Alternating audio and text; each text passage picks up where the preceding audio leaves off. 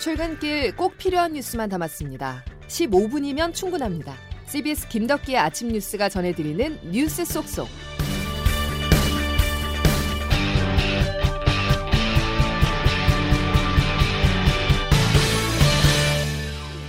여러분 안녕하십니까? 4월 16일 김덕기 아침 뉴스입니다.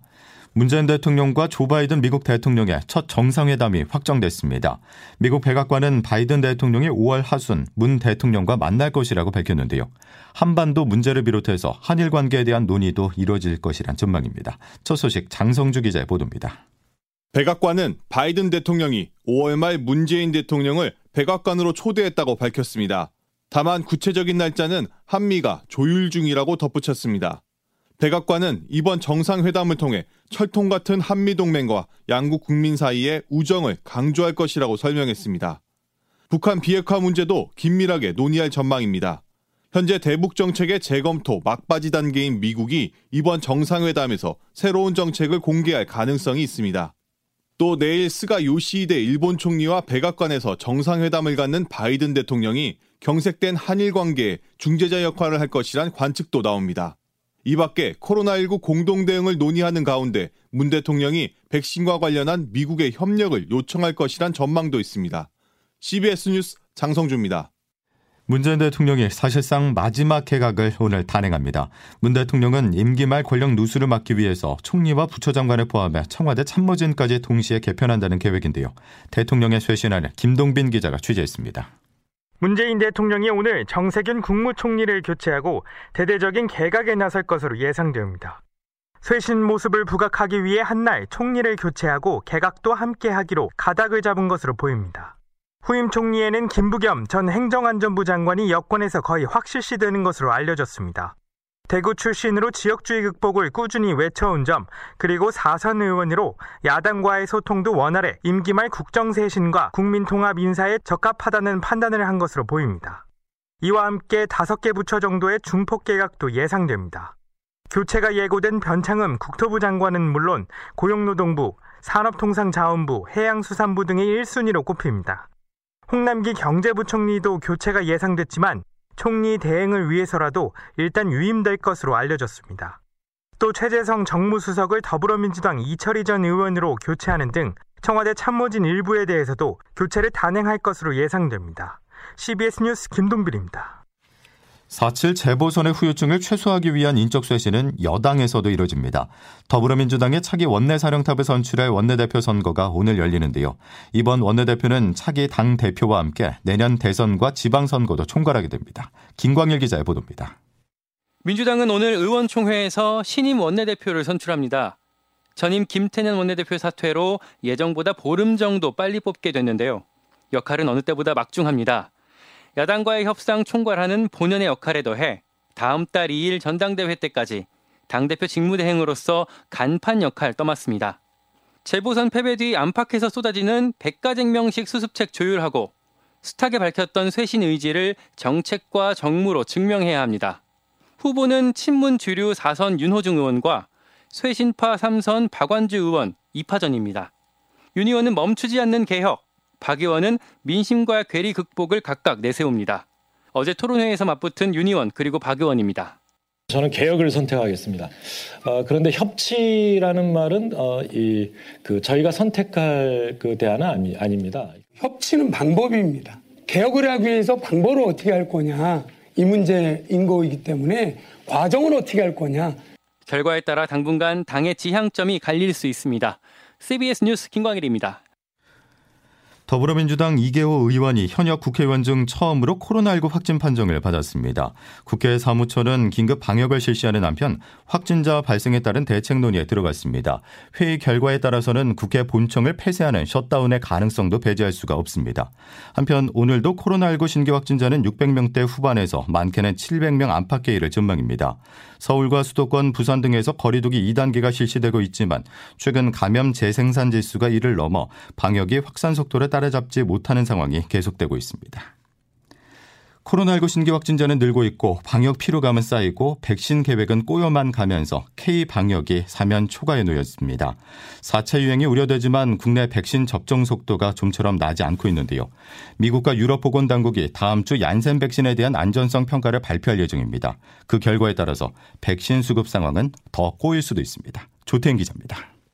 미국 예방접종 자문위원회는 희귀혈전 발생 문제가 생긴 얀센 백신 사용 여부에 대한 결정을 연기했습니다.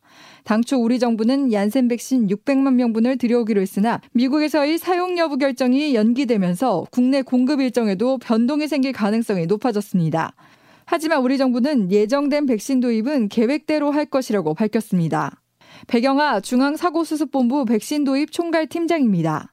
미국 접종 중단 계획 과 관련해서 도입 계획은 아직까지는 변경되지 않은 상태이고 정부는 아직 국내에서 얀센 백신을 접종하지 않은 만큼 해외 동향을 살펴보겠다는 방침인데 미국과 유럽의약품청의 다음 주 평가 결과에 따라 국내 접종 계획에도 영향을 줄 것으로 보입니다. 백신 수급 불안전성이 커지면서 정부도 다급해진 모습입니다. 당초 러시아가 개발한 스푸트니크 5 백신에 대해서는 도입 계획이 없다고 했지만 아스트라제네카와 얀센에 대한 우려가 커지자 러시아 백신도 검토하는 것으로 전해집니다. 정부는 또 오는 8월부터 국내 제약사 중 한 곳이 해외에서 승인된 코로나19 백신을 대량 위탁 생산하기 위한 계약이 진행 중이라며 이례적으로 추진 중인 백신 계약을 공개했습니다. CBS 뉴스 조태임입니다. 이처럼 절체절명의 위기 속에 지자체와 중앙정부 간 방역 대응에 엇박자를 내고 있습니다. 오세훈 서울시장이 일부 업종의 영업시간 규제를 완화한 서울형 상생 방역을 발표한 데 이어서 어제는 박형준 부산시장이 5인 이상 사적 모임 금지 규정 완화를 골자로 하는 부산형 방역을 거론했는데요. 방역당국은 조율과 합의가 중요하다면서 난색을 표했습니다. 박형준 부산시장과 권준욱 중앙방역대책본부 부본부장의 말 차례로 들어보시죠. 확산세가 안정되는 시기에 같은 일행에 한해 평일 점심시간만이라도 5인 이상 모임을 한시적으로 허용하는 방안을 정부와 적극 협의해 나가겠습니다. 특정한 지자체에서 어떤 조치를 취할 때에는 중대본 회의를 통해서 충분히 조율되고 합의되고 그런 조치가 취해지는 것이 원칙이고 바람직한 방향이라고 생각한다는 말씀을 드립니다. 이재명 경기도지사도 경기도가 자체적으로 백신을 도입해 접종하는 방안을 검토 중이라고 밝혔는데요. 이처럼 지자체의 독자 방역 움직임이 뚜렷해지면서 국민들만 혼란스러워지는 게 아니냐 하는 지적이 일고 있습니다. 다음 소식입니다. 오늘은 4월 16일 세월호 참사 7주기입니다. 참사 당일의 사고 과정과 진상규명은 아직까지 요원한 게 사실이죠. 유가족인 장훈 사회적 참사 특별조사위원회 자문위원은 아들이 너무 보고 싶다면서 말을 잇지 못했지만 진상규명만은 포기하지 않겠다고 밝혔습니다. 이은지 기자입니다.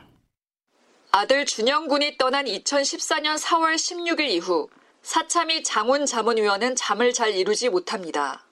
저 불면증이 너무 심해서 한 달에 한 번 정도 정신상담을 받아요. 수면제라도 없으면 잠을 잘 수가 없어서. 근데 어렴풋이 잠든 것 같아서 깨면 아 좀 잤나고 깨면 한 10분 20분 지나고. 무엇보다 장 의원을 힘들게 하는 건 올 초 검찰 특수단 수사 결과를 포함해 세월호 진상규명이 여전히 제자리 걸음이라는 사실입니다. 그를 포함한 유가족 등은 세월호 침몰 원인 등 10여 개 의혹을 수사하려 했지만 특수단은 이를 대부분 무혐의 처분했습니다. 기소 자체가 2014년 당시의 수사라든지 뭐 해경 구조 세력 같은 경우는 2014년 당시의 수사하고 지금 수사하고 별로 차이가 없거든요. 하지만 낙심도 잠시 장 의원은 아들을 떠올리며 반드시 못다한 진상규명을 완수하겠다고 재차 다짐합니다. 정말 하루에도 12번씩 포기하고 싶고 하죠. 근데 중요한 건 내 일이 아니고 우리 애들 일이잖아요. 좀 더 노력할 수 있는 방법이 뭘까 이런 거뭐 고민하게 되고요. 우리 아들이 너무 보고 싶어요. 장 의원은 사참위에 남은 기한 동안 세월호 관련 조사를 꼼꼼히 챙기고 대책 수립에 힘쓰겠다고 강조했습니다. CBS 뉴스 이은지입니다. 세월호 참사의 원인 중 하나가 화물을 제대로 결박하지 않았기 때문입니다. 이에 대해서 손해배상을 해야 하는 기업이 재산을 빼돌린 것으로 CBS 취재 결과가 드러났는데요. 세월호 유가족과 시민단체들은 수사를 촉구했습니다. 주영민 기자가 보도합니다. 배 안에 화물을 제대로 결박하지 않아 세월호 참사를 유발했다는 판단을 받은 우련통운. 2015년부터 1,800억 원대의 구상권 청구 소송을 진행 중인데 소송 결과에 따라 세월호 유족과 정부에게 수백억 원의 손해배상금을 물어야 합니다. 그런데 소송을 시작할 때쯤부터 우련통운 산하의 물류업체와 가공소금 제조업체, 수상화물 취급업체 등 세 곳이 다른 기업으로 넘어갔습니다. 우련통운의 알짜배기 자산으로 평가받던 이 업체들을 넘겨받은 곳은 바로 우련통운 대표이사가 지분 100%를 보유한 개인 기업이었습니다. 특히 가장 알짜배기라고 평가받던 화물 취급업체의 주식은 시세가 한 주당 4만 원임에도 불구하고 6,800원에 인수됐습니다. 참여연대 경제금융센터 이상훈 변호사입니다. 일시적으로 이제 손실이 난 거를 기준으로 해서 매도한 굉장히 부당한 저가 매각이라고 판단이 됩니다. 이렇게 알짜 기업들을 대표 개인 회사 소유로 옮겨놓음으로써 정부의 구상권 청구를 회피하려는 게 아니냐는 우려가 나옵니다. 세월호 참사 유족 김정혜 씨입니다. 화물만 실려있던 게 아니잖아요. 가장 중요한 사람이 있었는데 그 회사는 자기네 이익을 위해서 윤리나 이런 것들 다 저버린 거잖아요. 시민사회단체는 강제집행 면탈 혐의를 적용한 수사가 필요하다고 지적했습니다. CBS 뉴스 주영민입니다. 무엇보다 중요한 안전 관련 소식 하나 더 있습니다.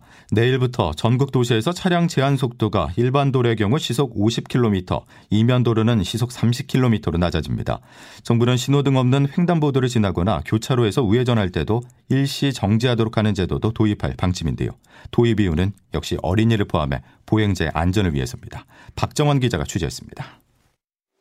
어제 오전 서울 서대문역 인근의 신호등 없는 한 횡단보도. 길을 건너는 시민을 아슬하게 스쳐가거나 앞차를 꼬리물기 하며 머리를 내미는 차량을 쉽게 찾아볼 수 있었습니다. 1시간 동안 지켜본 결과 일시 정지를 하지 않은 차량은 38대에 달하는 반면 정지한 차량은 3대에 불과했습니다. 시민들은 횡단보도 건너기가 불안하다는 반응입니다. 멈추거나 그런 거 없이 오히려 더 빠르게 지나가니까 치일 뻔한 적도 있고 정부는 보행자 사고를 줄이기 위해 신호등 없는 횡단보도 주행이나 우회전을 할 때 일시정지를 의무화하는 제도를 올해 하반기 도입할 예정입니다. 지금은 보행자가 횡단보도를 건너고 있을 때 정지를 해야 하지만 앞으로는 건너려고 할 때도 잠시 멈춰야 하는 겁니다. 시민들은 대부분 환영했습니다. 사람이 먼저지 차가 먼저가 아니기 때문에 차는 일단 정지한 상태에서 안전하다고 생각할 때 출발하는 게 맞다고 생각합니다. 다만 보행자 안전과 교통 흐름의 조화가 중요하다는 지적도 나옵니다. 마을버스 운전기사 정종균 씨입니다. 그 사람이 건널 사람이다, 서 있는 사람이다 이렇게 판단은 되는데 그 판단을 하기가 참 애매하죠. 경찰은 교통 흐름을 감안해 횡단보도 일시 정지는 어린이 보호구역에서 먼저 시행하는 방안을 검토하고 있다고 밝혔습니다. CBS 뉴스 박정환입니다. 북한이 김일성 주석의 생일인 태양절을 맞아 무력 도발에 나설 수 있다는 관측이 제기됐었지만 관련 징후는 아직까지 포착되지 않고 있습니다.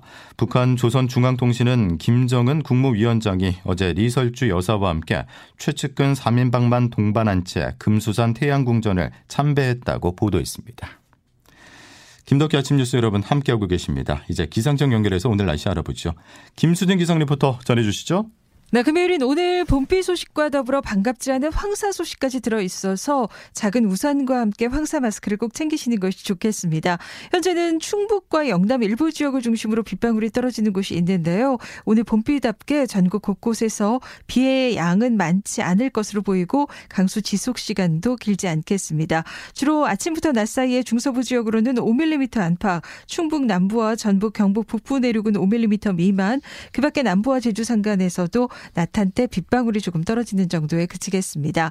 다만 오늘 이 비구름들을 따라 중국발 황사가 함께 들어올 것으로 보여서 다시 대기질이 좋지 않겠는데요. 오늘 전국 대부분 지역의 미세먼지 농도 나쁨 수준까지 점차 짙어지겠고 특히 오늘 밤부터 내일 사이에는 매우 나쁨 단계까지 치솟는 곳이 많을 것으로 보여서 반드시 황사 마스크를 착용해 주셔야겠습니다.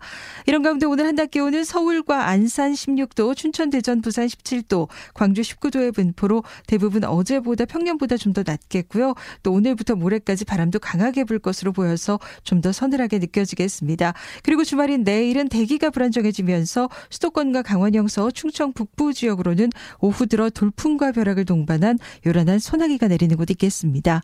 날씨였습니다.